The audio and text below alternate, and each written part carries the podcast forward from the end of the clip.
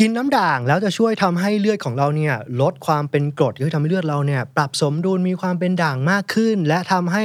ลดโอกาสการเป็นมะเร็ง เคยได้ยินไหมครับ คนแชร์เรื่องราวเหล่านี้มา หรือว่าการกินน้ำมะนาวผสมในน้ำเย็น หรือว่าการฝานมะนาวเป็นแว่นแล้วก็ใส่ในน้ำแล้วก็ดื่มเนี่ย เป็นการทำน้ำด่างที่ราคาถูกง่ายๆที่บ้านกินเข้าไปปุ๊บเหมือนกัน ปรับสมดุลเลือดให้เลือดของเราเนี่ยลดความเป็นกรดแล้วก็มีสรรพคุณมากมาย และหนึ่งในนั้นก็คือการลดการเป็นมะเร็งด้วยไอ้คำแชร์เหล่านี้ที่แชร์ต่อๆกันมาเนี่ยมันเป็นจริงหรือเปล่า วันนี้ Top to Toe จะมาคุยเรื่องนี้กันครับ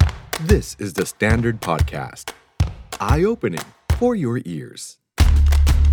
Top to toe podcast สุขภาพที่ใช้วิทยาศาสตร์ ไขปัญหาตั้งแต่หัวจดเท้า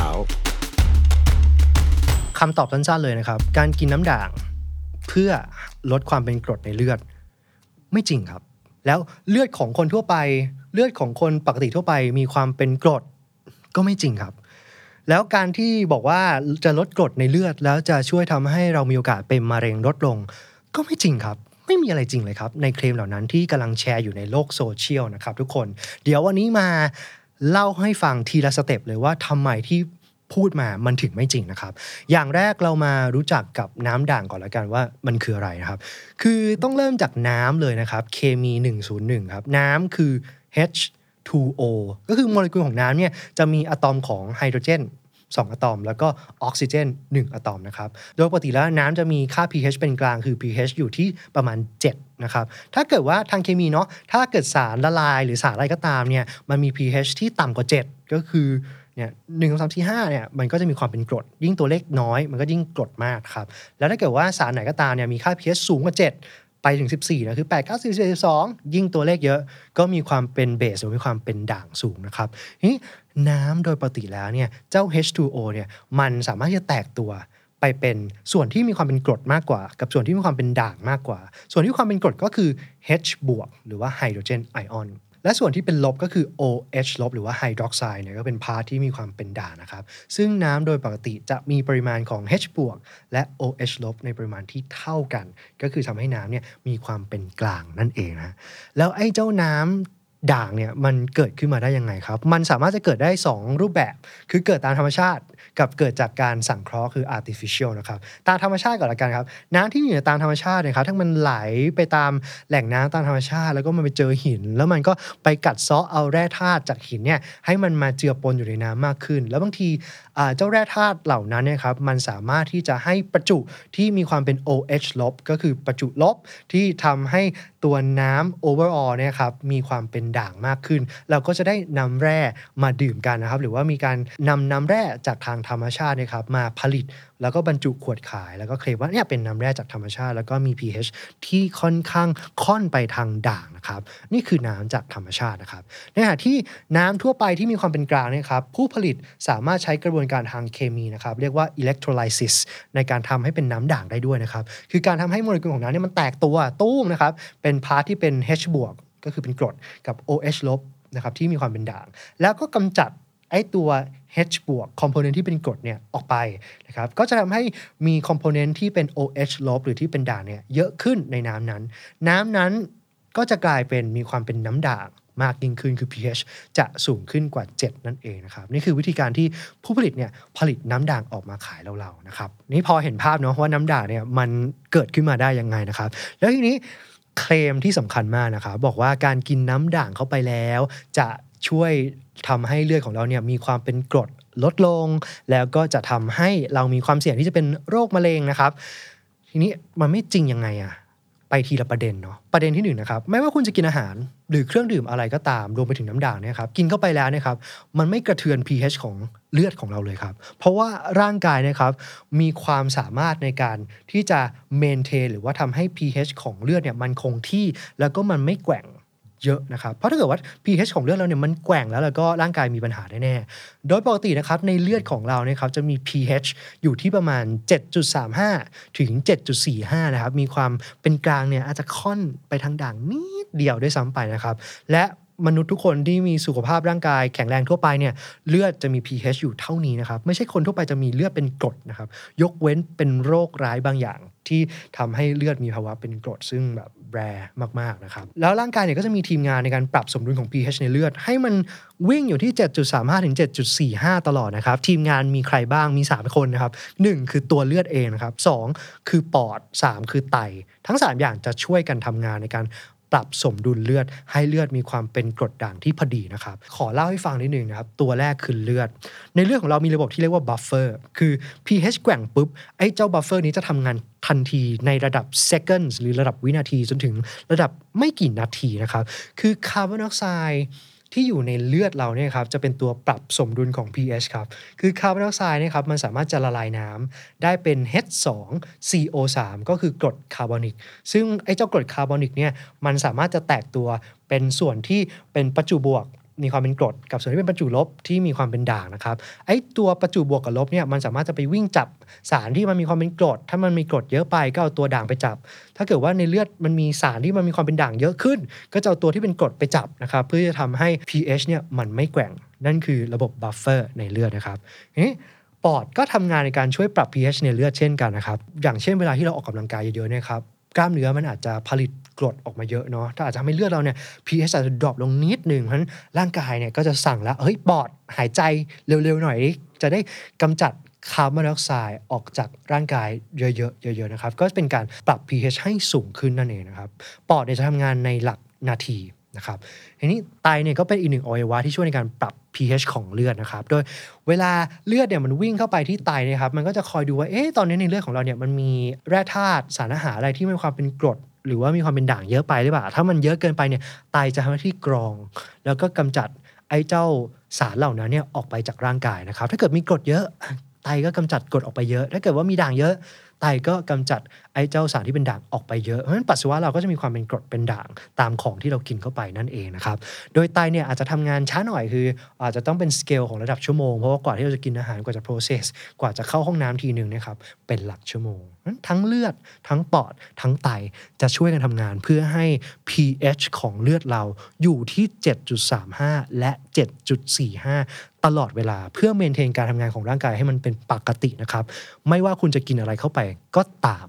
เลือด pH จะไม่แกว่งครับ เท่านั้นยังไม่พอนะครับอวัยวะแต่ละอวัยวะของร่างกายเนี่ยก็จะมี pH ในการทำงานที่เหมาะสมด้วยครับ ยกตัวอย่างง่ายๆเลย คือกระเพาะอาหารของคนเราครับ กระเพาะอาหารของคนเราเนี่ยมีความเป็นกรดค่อนข้างสูง pH อยู่ที่ประมาณ2ถึง3นะครับ เพราะฉะนั้นคุณกินน้ำด่างเข้าไป ตึ้งเข้าไปเจอกระเพาะอาหารที่มีภาวะเป็นกรดนะครับ เพราะว่าเซลล์ในกระเพาะเนี่ยจะหลั่ง กรดไฮโดรคลอริกออกมาตลอดเวลาเลยนะครับ เจอกรดไฮโดรคลอริกปุ๊บมันก็จะนิวทร l ไลซ์ตุ้มทำให้เป็นกลางนะครับ ยิ่งคุณกินน้ำด่างเข้าไปเยอะปุ๊บเนี่ยครับเซลล์มันก็จะรู้สึกว่าเฮ้ยนั่นมันมีความเป็นด่างเยอะจังไม่ได้กระเพาะมันต้องเป็นกรด มันก็จะหลั่งกรดไฮโดรคลอริกเข้ามาเพิ่มขึ้นเพิ่มขึ้นเพื่อปรับให้กระเพาะอาหารของเราเนี่ยมีความเป็นกรดอยู่เสมอ เพราะว่า pH 2 3เนี่ยจำเป็นมากกับการทำงานของเอนไซม์ในการย่อย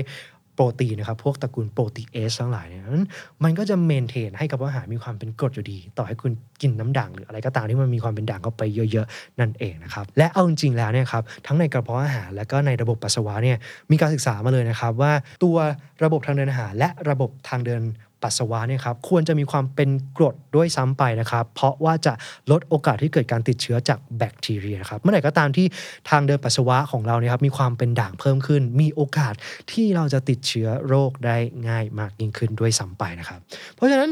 กินอาหารเพื่อปรับ pH ของเลือด ผิดแน่นอนครับไม่เป็นความจริงนะครับ มาถึงประเด็นที่สองนะครับว่าเฮ้ยถ้าเกิดว่าเลือดของเราเป็นกรดเนี่ยมันจะมีโอกาสทำให้เกิดมะเร็งมากยิ่งขึ้นนะครับ ประเด็นนี้ก็ผิดเหมือนกันนะครับ เดี๋ยวมาเล่าให้ฟังว่าไอ้ที่มาที่ไปของความเชื่อว่าเลือดเป็นกรดแล้วทำให้เกิดมะเร็งเนี่ยมันมาจากไหนนะครับ จริงๆเนี่ยมันต้องย้อนไปประมาณศตวรรษที่ 19นะครับในช่วงปี 1900 กว่าๆเนี่ยครับมีนัก physiologist แล้วก็เป็นคุณหมอท่านหนึ่งนะครับ ชื่อว่าดร. ออตโตวอร์เบิร์กนะครับท่านเนี้ยเขาได้รับรางวัลโนเบลด้วยนะครับเขาเจอว่าเซลล์มะเร็งเนี่ยสามารถที่จะอยู่อาศัยในภาวะที่ออกซิเจนต่ำแล้วก็มีภาวะที่เป็นกรดได้นะครับ แล้วเจ้าเซลล์มะเร็งเนี่ยจะใช้น้ำตาลเป็นแหล่งพลังงาน แล้วก็สามารถสร้างพลังงานจากน้ำตาลได้เหมือนกับยีสต์โดยใช้วิธีการที่คล้ายๆกับการหมัก นั่นคือองค์ความรู้ในปี 1,900 กว่าๆแล้วทำให้นักวิทยาศาสตร์ท่านนี้เนี่ยได้รับรางวัลโนเบลนะครับแต่ อย่าลืมครับว่าวิทยาศาสตร์คือความจริงที่พิสูจน์แล้ว เป็นความจริงที่พิสูจน์ได้ณช่วงเวลาหนึ่งเท่านั้นนะครับ ถ้าเกิดว่าในอนาคตมีชุดข้อมูลใหม่ ด้วยเทคโนโลยีที่ก้าวล้ำมากขึ้น ได้ข้อมูลเพิ่มเติมมากขึ้น ความรู้ทางวิทยาศาสตร์ หรือว่าแฟกต์ ข้อเท็จจริงทางวิทยาศาสตร์เนี่ยมันก็สามารถที่จะเปลี่ยนไปได้ตามการเวลาตามข้อมูลที่มีการค้นเจอมากยิ่งขึ้นนะครับ เพราะฉะนั้นด้วยเทคโนโลยีทางวิทยาศาสตร์ในปัจจุบันนะครับได้องค์ความรู้ใหม่ที่เกี่ยวข้องกับเซลล์มะเร็งแล้ว ไม่ใช่แบบนั้นเลยครับ แทบจะตรงกันข้ามเลยนะครับ ว่าไม่ใช่เซลล์มะเร็งเติบโตได้ดีในภาวะที่เป็นกรด แต่แท้จริงแล้วนะครับเซลล์มะเร็งนะครับก็ไม่ต่างกับเซลล์ทั่วไป เซลล์มะเร็งต้องการออกซิเจนครับทุกคน เพราะว่าออกซิเจนเนี่ยจำเป็น กับทุกๆเซลล์แล้วก็จำเป็นในการสร้างพลังงานนะครับ ทีนี้จะเห็นได้เลยว่าเซลล์มะเร็งอยู่ได้เนี่ยต้องมีเส้นเลือดนะครับ จริญเติบโต แล้วก็วิ่งไปหล่อเลี้ยงเซลล์มะเร็งเพื่อนำพาอาหารไปให้พวกเขานะครับ แต่ปัญหามันอยู่ที่ว่าเซลล์มะเร็งเนี่ยครับมันเติบโตเร็วมาก มันแบ่งตัว มันเพิ่มจำนวนได้รวดเร็วมากบางทีเนี่ยเร็วเกินกว่าที่เส้นเลือดเส้นเลือดฝอยเนี่ยมันจะเจริญเติบโต แล้วก็สามารถจะนำอาหารไปให้เซลล์มะเร็งได้มากเพียงพอ ทีนี้ก็เกิดปัญหาแล้วเฮ้ยออกซิเจนมันวิ่งมาหาเซลล์มะเร็งได้ ไม่ทันการไม่ทันใช้อะเจ้าเซลล์มะเร็งครับมันก็เลยมีความจำเป็นต้องปรับตัว แทนที่เซลล์มะเร็งเนี่ยมันจะสร้างพลังงานจากกลูโคสหรือว่าน้ำตาล โดยอาศัยออกซิเจนนะครับด้วยกระบวนการ oxidative um, phosphorylation ไม่จำเป็นต้องดูคำศัพท์นะครับ คือง่ายๆ คือการสร้างพลังงานมันต้องมีหายใจเอาออกซิเจนเข้าไปอะเปลี่ยนกลูโคสให้เป็นพลังงานได้ปริมาณเยอะๆเนี่ยมันไม่ทันการครับ เซลล์มะเร็งมันปรับตัว โดยการสามารถจะเปลี่ยนน้ำตาลให้กลายเป็นพลังงานได้ โดยไม่จำเป็นต้องอาศัยออกซิเจนนั่นเองนะครับก็จะเร็วกว่า แล้วก็ได้พลังงานมาอย่างรวดเร็วทันกินทันใช้อะนะครับนั่นคือความสามารถของเซลล์มะเร็ง ทีนี้พอมันสามารถจะเปลี่ยนน้ำตาลไปเป็นพลังงานโดยไม่ต้องอาศัยออกซิเจนได้เนี่ยผลพลอยได้ก็คือมันจะสร้างกรดตัวหนึ่งขึ้นมาครับคือกรดแลคติกครับทุกคน เจ้ากรดแลคติกเนี่ยมันมีประโยชน์กับเซลล์มะเร็งด้วยนะ คือมันมีคุณสมบัติเป็น immunosuppressive คือมันสามารถที่จะเป็นเกราะป้องกัน immune cell ไม่ให้มันจัดการกับเซลล์มะเร็งได้ครับ เท่านั้นยังไม่พอเจ้ากรดแลคติกเนี่ยมันยังสามารถไปกระตุ้นให้เกิดกระบวนการสร้างหลอดเลือดให้มันเยอะๆคือเยอะๆเยอะๆหรือว่ากระบวนการ angiogenesis คือถ้าเกิดมันมีเลือดเกิดขึ้นเยอะมันก็เป็นผลดีกับเซลล์มะเร็งถูกไหมเพราะฉะนั้นจริงๆเซลล์มะเร็งเนี่ยครับเป็นคนที่สร้างกรดแลคติกแล้วทำให้เกิด กรดขึ้นมาในสิ่งแวดล้อมหรือในเลือดเราด้วยซ้ำไปนะครับ แต่ ต่อให้เซลล์มะเร็งเนี่ยมันจะผลิตกรดแลคติกเข้ามาเยอะแยะแค่ไหนก็ตาม มันก็ไม่สามารถที่จะเปลี่ยน pH ของเลือดเราได้ง่ายขนาดนั้น เพราะร่างกายเรามีปอด ร่างกายเรามีไต ร่างกายเรามีระบบบัฟเฟอร์ในเลือดนะครับที่จะ maintain ให้ pH เนี่ยมันคงที่ไม่ค่อยแกว่งนั่นเองนะครับ เพราะฉะนั้นความเชื่อที่ว่าเฮ้ยเลือดเป็นกรดมันจะทำให้มะเร็งเติบโตได้ดีและอันตรายกับร่างกาย no จ้ะมัน reverse ด้วยซ้ำไป จริง ๆมะเร็งเนี่ยนะเป็นคนผลิตกรดนะครับแต่กรดที่ไอ้เจ้าเซลล์มะเร็งมันผลิตไม่สามารถที่จะเปลี่ยนแปลง pH ของเลือดได้นะครับ มีการศึกษาด้วยนะครับว่าอลองเอาคนเราเนี่ยมาลองกินผลไม้ที่มีรสเปรี้ยวอย่างส้มหรือมะนาวนะครับ ปริมาณเยอะมากแบบ 8 กิโลถ้าผมจำไม่ผิดนะครับ ซึ่งปริมาณกรดเยอะขนาดนั้นเนี่ยตามหลักแล้วเฮ้ยอัดเข้าไปในเลือดมันควรจะปรับให้เลือดเนี่ย pH ต่ำลงเยอะๆแล้วมีความเป็นกรดถูกไหมแต่สิ่งที่เขาเจอนะครับต่อให้กินผลไม้ที่มีรสเปรี้ยวขนาดนั้นเนี่ย pH ของเลือดยังลดมาเพียงแค่ 0.2 คือน้อยมากๆเลยนะครับ เพราะฉะนั้นเนี่ยการกินน้ำด่างเข้าไปอะ เพียงทีละขวด หรือเพียงทีละแก้ว 2 แก้วเนี่ยมันไม่มีทางที่จะเปลี่ยน pH ของเลือดเราได้เลยครับ ต่อมาครับเกี่ยวกับมะนาวครับจริงๆเป็นสิ่งที่ผมอยากจะแชร์มากเลย เพราะว่าไถดูในโซเชียลมีเดียโอ้โหมีคนแชร์เยอะมากเลย วิธีการทำน้ำด่างง่ายๆที่บ้านด้วยมะนาวนะครับ แล้วก็บอกว่ากินไปแล้วเนี่ยช่วยมะเร็งเราตัดเรื่องการกินน้ำด่างรักษามะเร็งไปแล้วนะ ผมเคลียร์ไปแล้ว แต่มาคุยกันนิดนึงครับเขาบอกว่าน้ำมะนาวเนี่ยมีคุณสมบัติเป็นด่างครับ ซึ่งในความเป็นจริงแล้วเนี่ยนะครับผลไม้ที่มีรสเปรี้ยว ส้มมะนาวเนี่ยครับมันมีคอมโพเนนต์หรือส่วนประกอบที่เป็นกรดครับโดยเฉพาะกรดซิตริกอยู่เยอะครับ ไม่มีทางเป็นด่างไปได้เลยนะครับตัวมันเองมีความเป็นกรด มีความเป็นกรดอยู่เยอะมากๆนะครับทุกคน pH อาจจะ2ถึง3เท่าๆกับกระเพาะเลยครับ ซึ่งกินเข้าไปแล้วอย่างที่บอกมันก็ไม่สามารถจะปรับ pH ของเลือดได้นะครับ แต่การกินมะนาวเนี่ยมันไม่ได้ให้โทษครับ มันมีผลพลอยได้อยู่อย่างหนึ่งครับ คือในมะนาวเนี่ยครับอย่างที่บอกไปมันมีกรดซิตริกเนาะเมื่อเลือด ที่มันมีกรดซิตริกเนี่ยวิ่งไปที่ไตนะครับ แล้วไตจะต้องกำจัดกรดซิตริกออกไปจากร่างกายนะครับ มันจะมีการ process หรือมี metabolism เปลี่ยนเจ้ากรดซิตริกเนี่ยครับให้ไปเป็น alkali citrate คือง่ายๆ มันกลายเป็นซิเตรตซึ่งเจ้าซิเตรตนี่แหละครับ มันจะทำให้น้ำปัสสาวะของเราเนี่ยครับ มีความเป็นด่างขึ้นมานิดนึง คือมันมีคุณสมบัติที่สามารถจะไปจับ กับไอออนอย่างแคลเซียมไอออนได้นะครับ กลายเป็นแคลเซียมซิเตรตนะครับ ซึ่งเจ้าซิเตรตเนี่ยมันจะไปแข่งขันกับออกซาเลตในการแย่งจับแคลเซียมนะครับ เพราะถ้าแคลเซียมจับกับออกซาเลตเมื่อไหร่ กลายเป็นแคลเซียมออกซาเลตจะเกิดหินปูนแล้วทำให้เกิดนิ่วขึ้นมาได้ เพราะฉะนั้นการกินน้ำมะนาวที่มี citric acid ที่เมื่อผ่าน process ที่ไตแล้วได้ซิเตรตเนี่ยครับมันจะไปช่วยทางอ้อมในการป้องกันการเกิดนิ่วในไตได้นะครับเพราะว่ามันจะไปแย่งจับกับแคลเซียม แล้วก็ป้องกันการเกิดหินปูนสะสมได้นั่นเอง แต่อยากให้ทุกคนเข้าใจนะครับว่าน้ำมะนาวหรือผลไม้รสเปรี้ยวตัวมันเอง มีฤทธิ์เป็นกรดนะครับแค่เผอิญว่าตัวมันเองเนี่ยมีสารที่เมื่อวิ่งไปถึงไตและผ่าน process แล้ว มันได้ by product ที่มีคุณสมบัติเป็นด่างเท่านั้นเองครับ สุดท้ายเขาถามว่าอ้าวแล้วจริงแล้วเราควรจะดื่มน้ำอะไรนะคำตอบ ง่ายๆครับน้ำดื่มทั่วไปครับที่ recommend ให้ดื่มเลยนะครับ คือมี pH อยู่ที่ 6.5 ถึง 8.5 นะครับ และต่อให้คุณจะดื่มน้ำที่มี pH ต่ำหรือสูงกว่าค่านี้นะครับ จริงๆแล้วเนี่ยร่างกายก็สามารถที่จะปรับสมดุลของ pH ได้อยู่แล้วนะครับ แล้วน้ำด่างที่มีขายทั่วไปดื่มได้ไหมผมก็ตอบเลยว่าน้ำด่างที่มีขายก็ดื่มได้ครับทุกคนตราบใดที่น้ำเหล่านั้นเนี่ย ถูกผลิตขึ้นมาอย่างมีมาตรฐานก็คือสะอาดนะครับ เพราะเพราะว่าการกิน น้ำที่มีประจุลบไอออน แร่ธาตุต่างๆ ไม่ว่าจะจากธรรมชาติ หรือว่าจากการที่ผู้ผลิตเนี่ยเติมเข้าไปนะครับแร่ธาตุเหล่านั้นเนี่ยร่างกายเนี่ยก็ได้ใช้อยู่แล้ว สิ่งเดียวที่อยากจะย้ำคือกินได้แต่ไม่ใช่กิน เพราะเชื่อว่ากินเข้าไปแล้วเนี่ยมันจะทำให้เลือดของเราเนี่ยลดกรดแล้วก็จะช่วยในการต้านมะเร็งนะครับ แต่จริงน้ำเหล่านั้นกินเข้าไปมันเพิ่มไฮเดรชันคือทำให้ร่างกายเนี่ยมีความชุ่มชื้นนะครับ สิ่งที่สำคัญกว่า คือควรจะกินน้ำที่สะอาด ผ่านการต้มผ่านการกลั่นหรือการผลิตที่มีมาตรฐาน และควรจะกินน้ำให้มากเพียงพอ ถามว่ากินน้ำเท่าไหร่ถึงจะมากเพียงพอ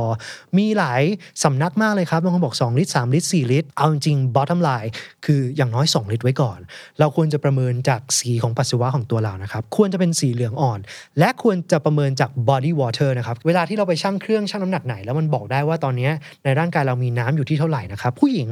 ควรจะมีปริมาณน้ำในร่างกายอยู่ที่ประมาณ 45-60%นะครับในขณะที่ผู้ชายเนี่ยควรจะมีปริมาณน้ำในร่างกายอยู่ที่ประมาณ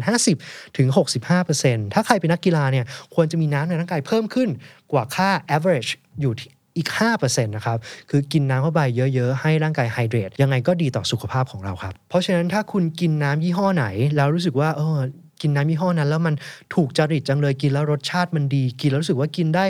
เรื่อยๆ กินได้เยอะกินไปเลยครับตราบใดที่น้ำนั้นเป็นน้ำที่สะอาด แล้วก็คุณมีกำลังจ่ายที่จะซื้อน้ำยี่ห้อนั้นนะครับ Top to Toe, the Standard Podcast, eye opening for your ears.